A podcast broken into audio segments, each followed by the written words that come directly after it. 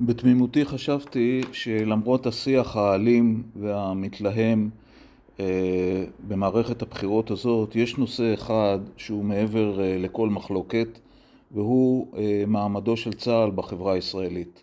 הסתבר לי שגם הקו האדום הזה נחצה, ובאופן בוטה, כאשר פרועים, הם בהחלט לא מתנחלים, הם חבורת פורעים, תקפו חיילי צה"ל.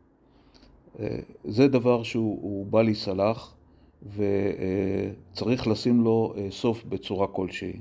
אין לי ויכוח עם הפורעים הללו. זאת חבורה של אנשים שכל מטרתם היא להפעיל אלימות וכוח. חשבתי שזה רק נגד הצד השני, גם זה פסול לחלוטין, אבל מסתבר שזה גם כנגד הצד האחר המיוצג במקרה הזה על ידי חיילי צה"ל. הטענה שלי היא כלפי אה, אה, כוחות אכיפת החוק, הצבא, הרמטכ"ל, המשטרה והמפכ"ל. החבורה הזאת נהנית מחופש פעולה בלתי פוסק. אה, לא ראיתי מעצרים, לא ראיתי העמדה לדין, לא ראיתי פעילות אה, נוקבת, אה, חדורת אה, אה, מוטיבציה של אה, צה"ל אה, לעצור את ההתפרעויות ואת האלימות הזאת אה,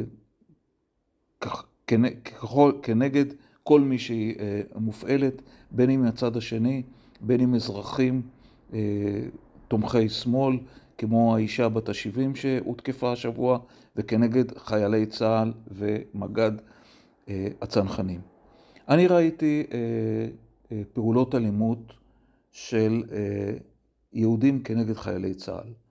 ראיתי את זה ב-1982 בעת פינוי אה, ימית וחבל עזה, וראיתי את זה אה, מקרוב בעת ההתנתקות אה, בשנת 2005. אני לא מסכים עם החבורות האלה שתקפו את חיילי צה"ל, אבל אני יכול להבין אותם. הם, קודם כל הם היו מתנחלים, הם הגיעו לאן שהם הגיעו בהחלטות של ממשלת ישראל, באישור של ממשלת ישראל.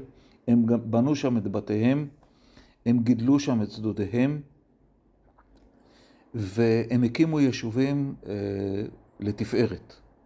הם בהחלט אה, אה, ראויים לתואר מתנחלים. וכאשר הם ראו את בתיהם נהרסים אה, לנגד עיניהם, אה, כאב להם, כאב להם מאוד, וחבורות מצומצמות מתוכם נקטו פעולות אלימות גם כנגד חיילי צה"ל.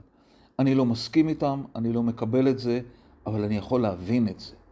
יש הבדל בין קבלה, הסכמה, לבין הבנה, ולכן הפקודה שהתקבלה בזמן ההתנתקות הייתה לנהוג כלפי האנשים האלה בנחישות וברגישות, עם הדגשה על המילה ברגישות.